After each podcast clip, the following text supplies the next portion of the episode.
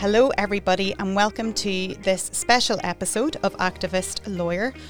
You will know that at the end of last year, we decided to focus on the ongoing issue in Palestine, and we've been so lucky to be able to reach out to a number of Palestinian lawyers and organisations that are working on legal issues, and we will have them join us as guests on our show.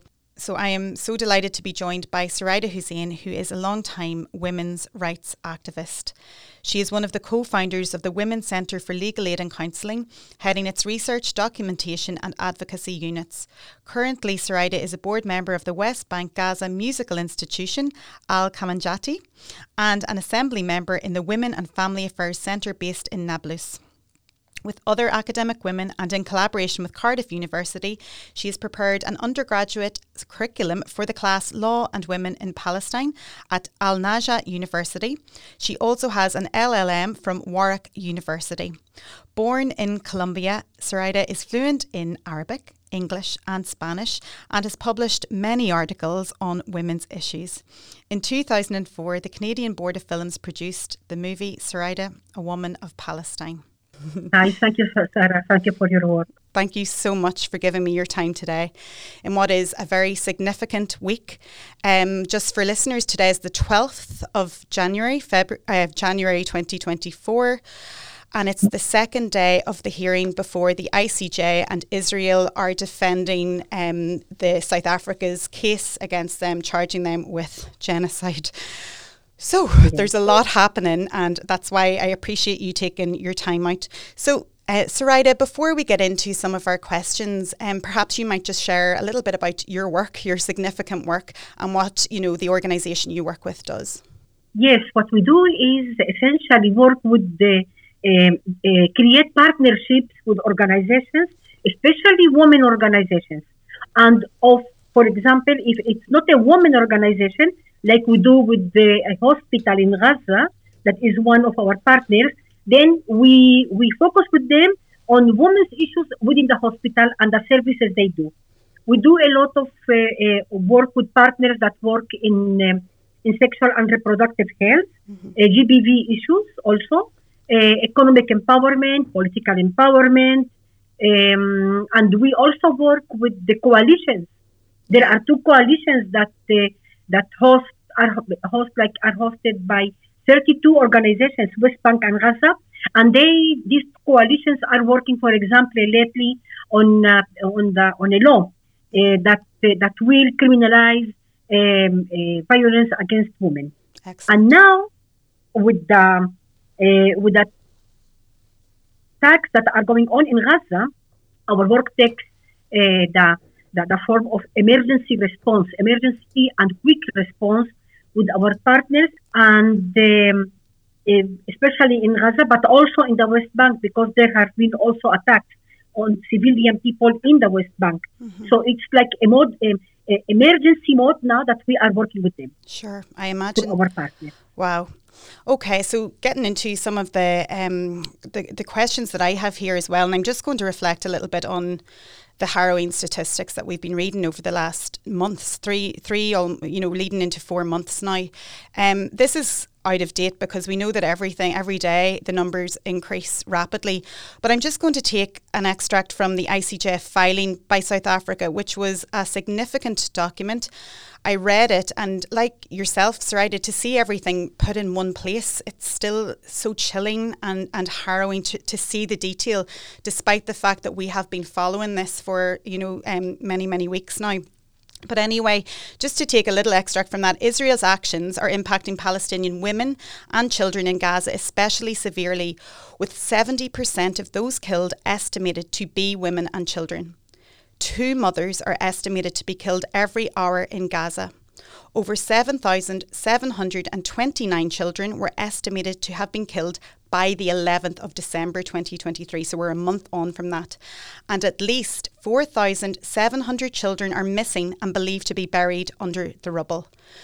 So I suppose my first question is, and I will say that those figures have increased and they were discussed yesterday when um, the legal team for South Africa delivered their opening statements. Um, I mean, why, Soraida, are women and children so disproportionately bearing the brunt of this ongoing aggression? And maybe you can tell us how maybe women and girls are being particularly impacted by it. Yes, it's it's a two level.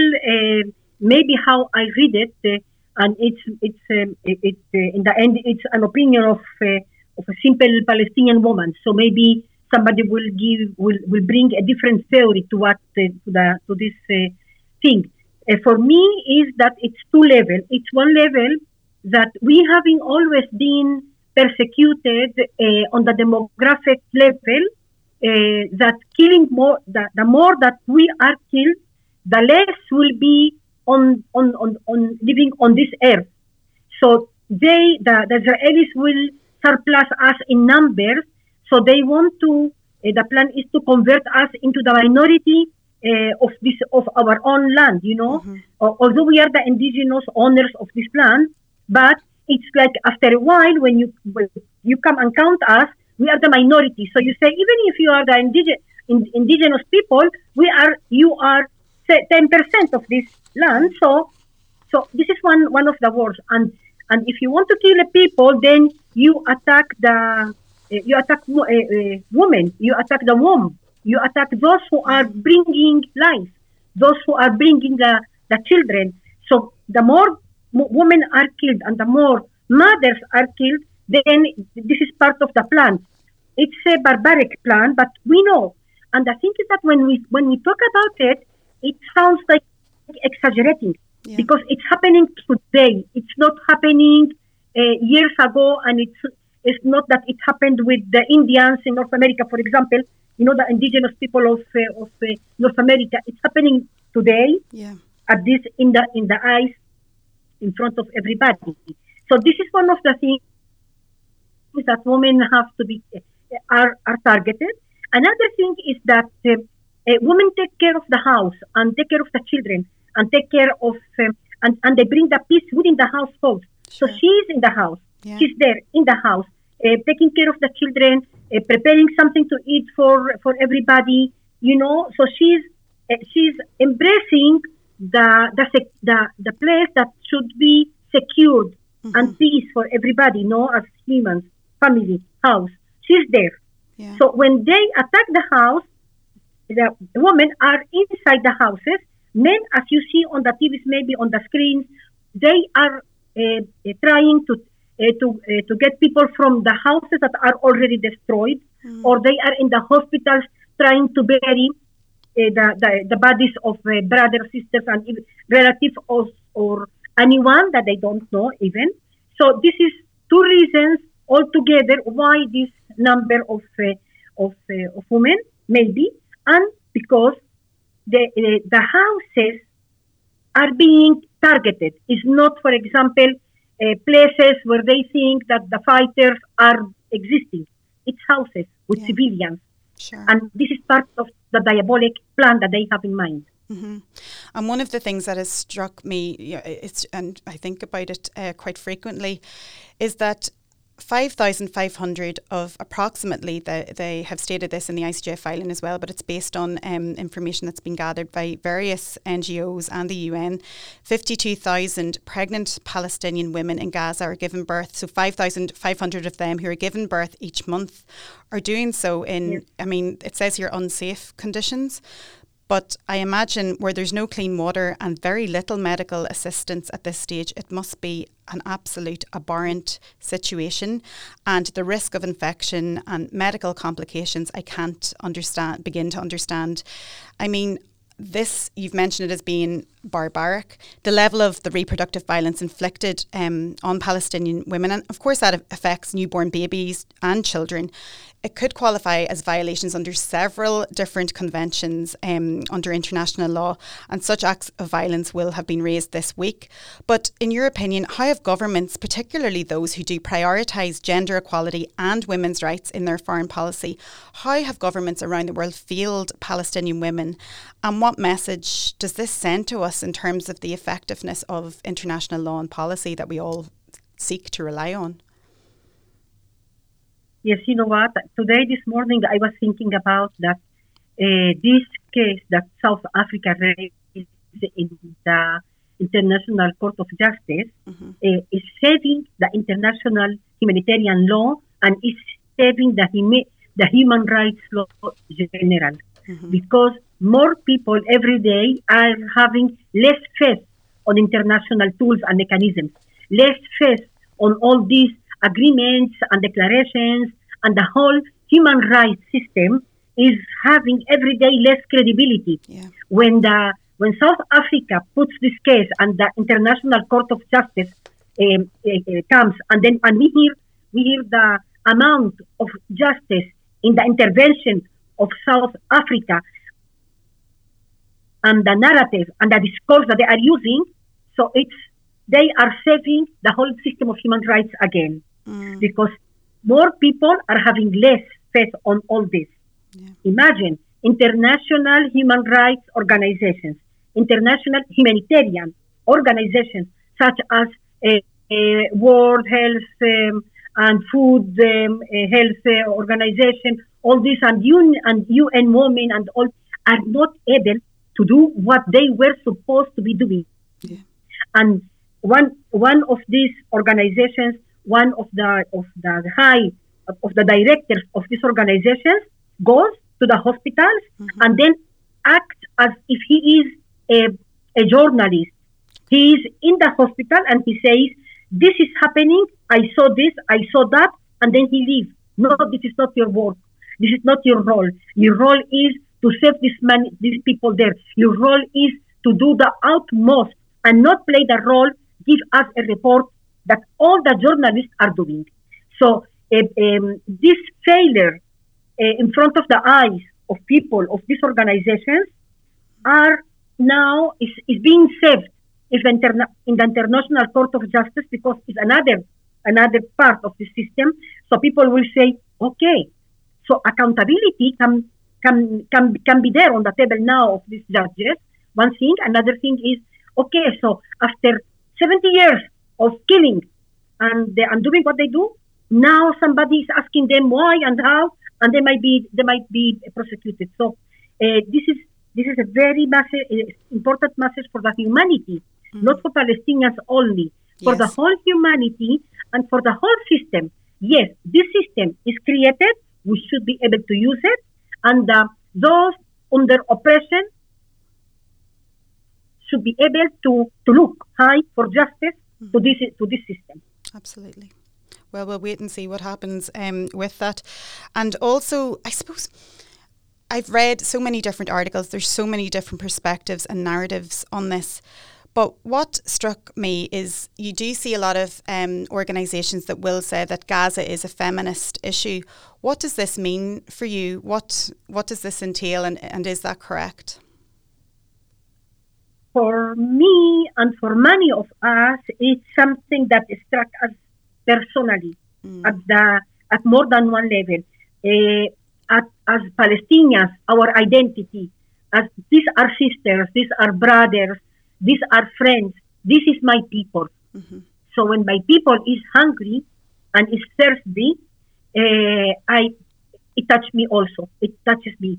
When when a pregnant pregnant woman is not able to produce milk because she has not enough liquids, and then she's looking for uh, bottled milk, and then she doesn't find the enough quantity, it it it make it makes us like um, you know uh, we need extra strength to continue with our day daily day day. We need extra strength to to keep healthy, to keep thinking that yes, there will be a better day for my people in Gaza. Yeah. There, there, because the thing is that the tales are are maybe um, like a horror film, like um, like a film, like a hell has been opened and we are seeing hell. What what is hell? Because the tales, when somebody calls and says, "My tent has been burned," they they destroyed the house where my tent was, and now I, ha- I have no tent. Yeah. Me, my the, he, the, this man with the wife and three married children with their wives and their children are now where they need somebody immediately to send some support immediately so that they can buy a tent. Mm. It's a plastic tent. And when somebody calls and says that children didn't sleep all night, and I was trying to calm them because the two houses surrounding us were, were bombarded. So it's like, you know, you feel you have to fight yourself and reassure to yourself, we can, we will, there is hope. And then you put songs, these songs that give you hope, these songs that give you, that say, yes, there is a better uh, tomorrow to help you. And people like you and people like others who call to, to make our voices be out. This is important so that we can continue and feeling and, you know, um, holding very much to our humanity because this is the, the real war. It's, uh, it's on the humanity of the humans on this land. Mm-hmm. Mm-hmm. Well, just staying, I suppose, on the question of feminism, one of the questions I'd like to ask you is your opinion on whether you think globally the feminist movement has done enough to call out the violence and the impact of violence, particularly suffered by women and children. Or has there been a level of disinterest? People have referred to it as a deafening silence um, when the usual loud speakers and advocates uh, for women around the world have chosen to remain silent on this issue or have said very, very little. Um, I tend to uh, agree with that statement just from doing my own research, and I wonder why you think that might be the case. Uh, yes, what has been done by the side of the international big uh, women's organizations, feminist figures, uh, and organizations, I think that is not enough. And one of the things that when I was asked this by one friend, I said maybe one of the reasons is that I know of two organizations that in the past wars against Gaza, they were publicly against it and they were threatened. Mm-hmm. They, they received threats by Israeli lawyers uh, based in the, for example, one of them is uh, Lawyers for Israel that is based in the UK and they threatened one of these organizations and they said, um, uh, they threatened them. And then the, another one was threatened, and I think part of the funds were cut because they were publicly uh, uh, protesting and supporting the uh, Palestinian women's um, organizations and against the war in Gaza. So maybe they are afraid of being threatened again. Maybe they are afraid, and this is so. This is part of the of the whole thing is that this Zionist system is strong enough to be to to go out and threaten others if they are publicly with us. This is one thing. Yeah. Another thing, another idea is that um, uh, now there is no excuse, and and it, it, there will be one day that we have to to open this uh, discussion openly because in the beginning some were saying that uh, all organizations, all the work were taken by surprise. Okay. And then they said we all were taken by surprise. Okay, if you are surprised and you are allowed to be surprised for one month, for two months, mm-hmm. what after what in the third month? It's the third month and the attacks are going on and you are still surprised. So I my my invitation is to revise your role, to revise your existence, to revise your yeah. your mission and vision if you are not able at this very critical moment in humanity to say to, to be active and go out yeah. of the secure zone that you have put for yourself. Yeah, it's, it's just there is a it's an invitation for many of them to revise their role on on how they did on this critical time in the in, uh, in the time of humanity in, the, in our present history. Sure. And it just strikes me as I mean, we're watching this in real time. I mean, a, a genocide unfolding against Palestinian civilians. And, you know, it's just there there seems to be a lack of kind of engagement around justice for women and children that perhaps we have seen in other, you know, wars and other cases um, that you could describe as similar to what's happening here, which is quite worrying. It seems to be almost like a disregard for women and, and children's lives there. But um, as you said, hopefully now people are, are less shocked and more inclined to act.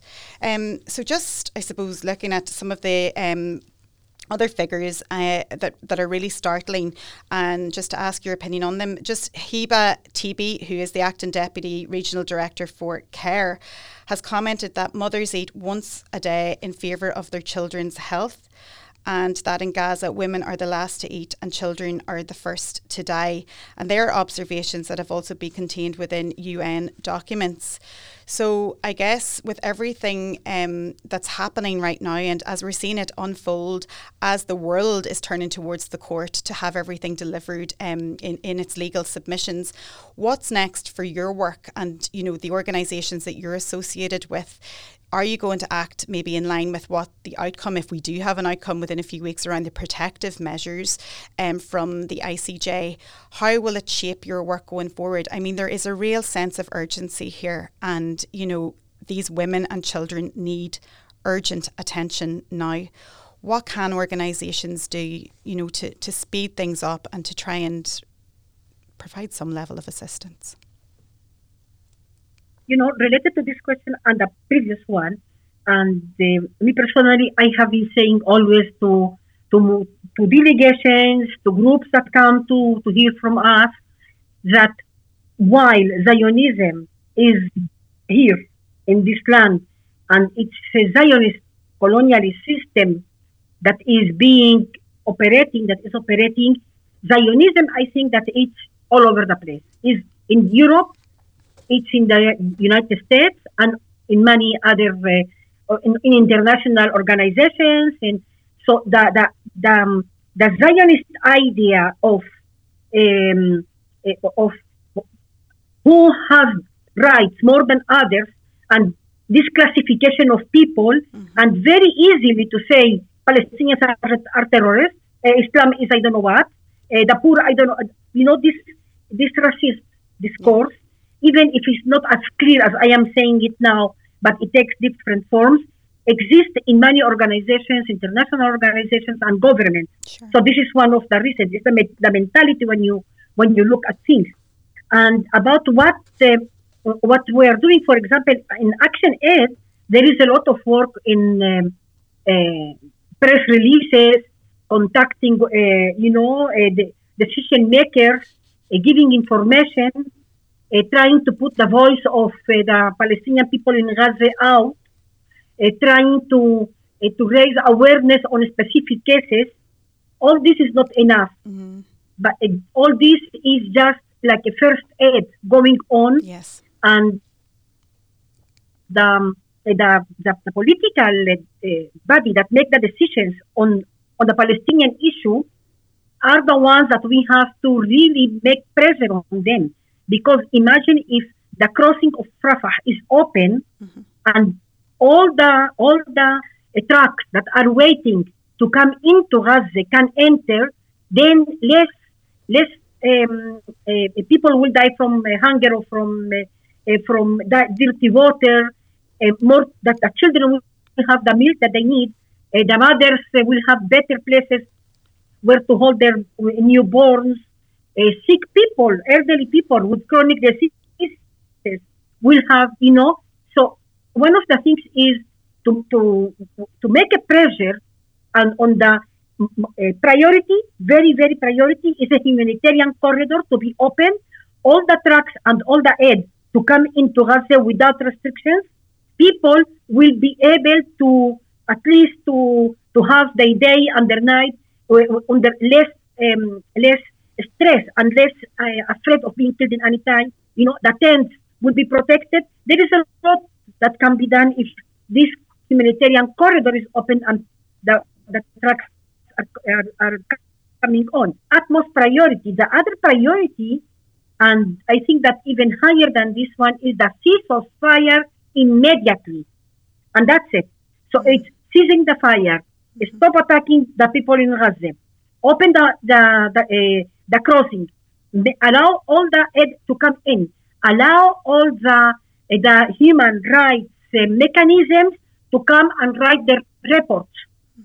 Uh, be uh, open the, um, the investigations on on all the on what happened. There is a list of things that should be done immediately, but will not be done as long as the fire is going on on the heads of the Palestinian people, civilians in Gaza. Yeah. Like defeats And the this is the big, uh, is, is the biggest challenge, I think, and it's politically more than humanitarian. Yes. Um, gosh, oh, without a ceasefire, basically nothing else really uh, it can happen. And I mean, we've heard awful accounts yesterday about the the minimal amount of aid that's getting through. Um, that's necessary, and in particular in this um, episode, we've looked at at women and children. Just for listeners as well, Soraida, if anybody wants to know more about your work, or even is there any way anybody can contribute or learn more or do anything, um, you know, uh, in terms of activity to support Palestinians who are suffering, but also women and children in particular, can you give any advice on that? Yes, one of the things is maybe um, Alianza por la Solidaridad, uh, Action Aid Spain. They can get in there, and there is um, there is a- way how to donate. Uh, Action Aid uh, uh, Palestine, Action Aid Federation also Okay. they can do this. Uh, there are other organizations in working in the United States and in within Palestine. They can uh, you know they can look for it if they want to donate money and if they don't if they want also to to know more or to um, organize like for example a meeting with youth and listen from them and and have an exchange of uh, you know of ideas and listen uh, the uh, first aid uh, i mean first uh, instance person in you know they, we can we can facilitate this woman to woman uh, youth to youth Yeah. um, uh, you know uh, professions um, anyone that is interested they can reach us they can reach and we can you know coordinate these meetings. Mm-hmm. through these meetings people can understand better and know that they have a role. And i believe that everyone in this world has a responsibility and has a role has a role even if it's small you know. And sometimes we think we say that your role is do the, the good things within your own little space this will help keep positive, uh, positively and humanity. That the more people do this, the more people believe in this, the more people will be against any atrocity against anyone. And if you, can see that in the, the, the United States, all those who are going into the streets very actively, and then they go to the Congress and put themselves in the Congress, are Jewish against uh, uh, Zionism. And they say, never again, and not in our name. Yeah. So this this is the kind of awareness that that humans should have because they they had an experience and they are now against it to be repeated to anyone. We all should be like this. Is like no, we don't want any place in this world to have what's happening now in Gaza. What's happening now in the West Bank? It's also horrible. Yeah. You know, they are they, they are uh, killing every day. It's a minimum three or four youth Palestinians ki- ki- killed by Israeli uh, troops in the West Bank. Sure. So it's raising your voice through even the little and don't think, don't underestimate your role as a citizen of the world. You can do. You can do. Yes, absolutely. That is just fantastic. Um, Soraida Hussein, thank you so much for joining us today. We'll certainly share links to your organisations and links to ActionAid as well for anybody interested in, in donating and supporting um, that organisation, which is providing vital support to Palestinians uh, during this time. Thank you so much, Soraida. You're welcome, Sarah. Thank you for this effort. Thanks everyone for joining me today. If you like the show, please remember to share and leave a review if you have a moment. And you can also check out our website, www.activistlawyer.com, where you will see some blog articles written by our guests and contributors, as well as some fabulous Activist Lawyer merchandise. This podcast was recorded in Granite Podcast Studio. Interested in starting up your own podcast but don't know how? Granite Podcast Studio can help. Record your podcast in our state of the art studio, which is based in the heart of Newry City. Our studio has cutting edge and user friendly technology and can seat up to four people. We also provide an editing service for our team using your guidance and editing notes to provide you with a flawless finished product, leaving your listeners wanting more. For more information on how you can get started, visit www.granitepodcaststudio.com.